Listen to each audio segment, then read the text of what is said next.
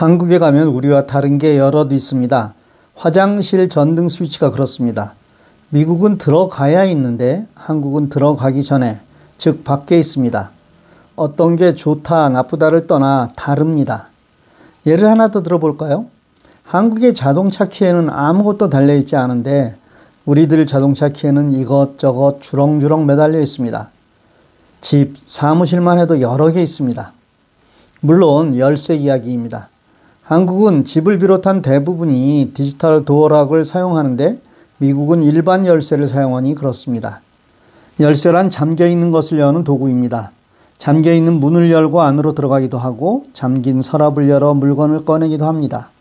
무언가를 잘 보관하기 위해 잠그고 그것을 열기 위해 열쇠가 필요하고 IT 세상도 마찬가지입니다. 우리가 중요하다고 생각하는 것들을 잘 보관하고 아무나 거기에 접근하지 못하도록 열쇠를 채워 놓는 것입니다.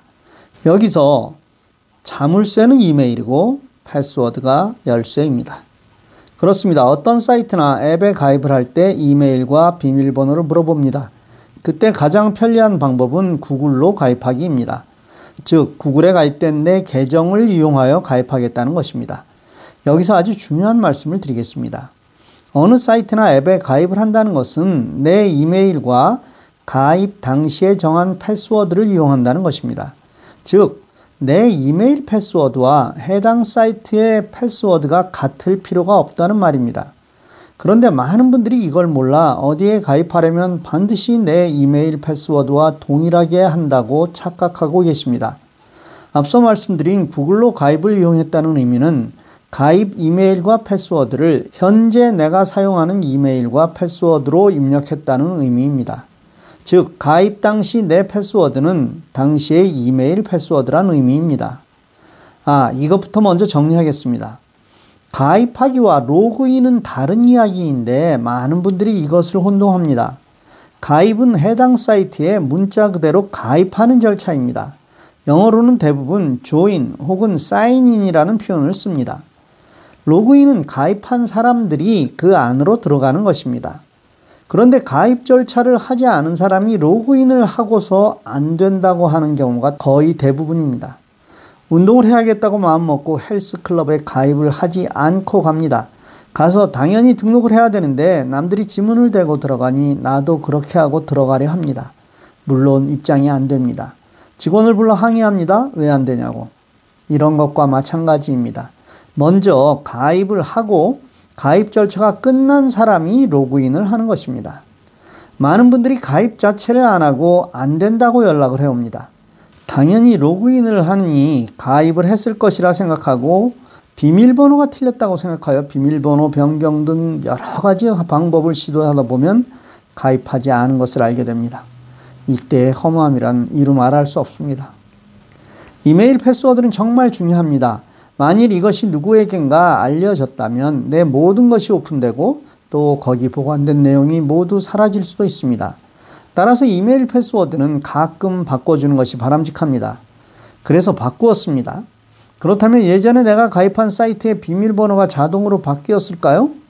아닙니다.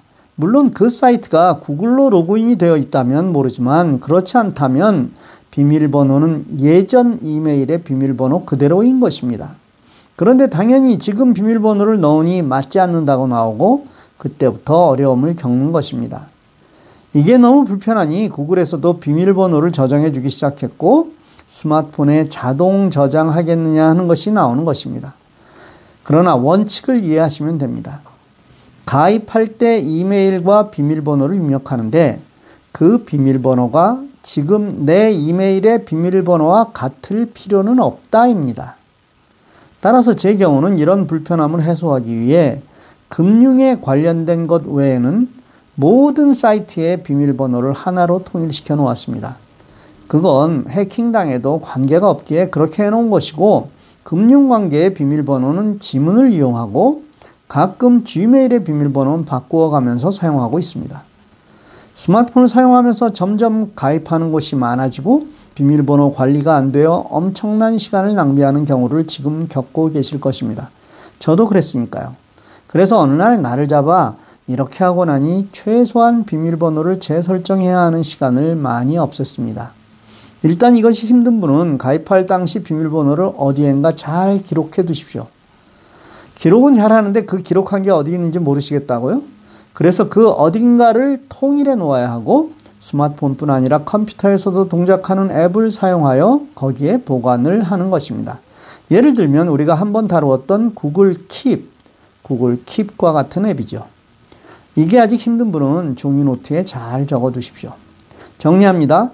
사이트에 가입할 때 사용하는 패스워드와 내가 현재 사용하는 패스워드가 다를 수 있다. 가능하면 보안이 필요 없는 사이트의 패스워드는 하나로 통일시켜라. 가장 중요한 이메일 패스워드는 가끔씩 변경하여 내 정보를 스스로 지키려 노력하라.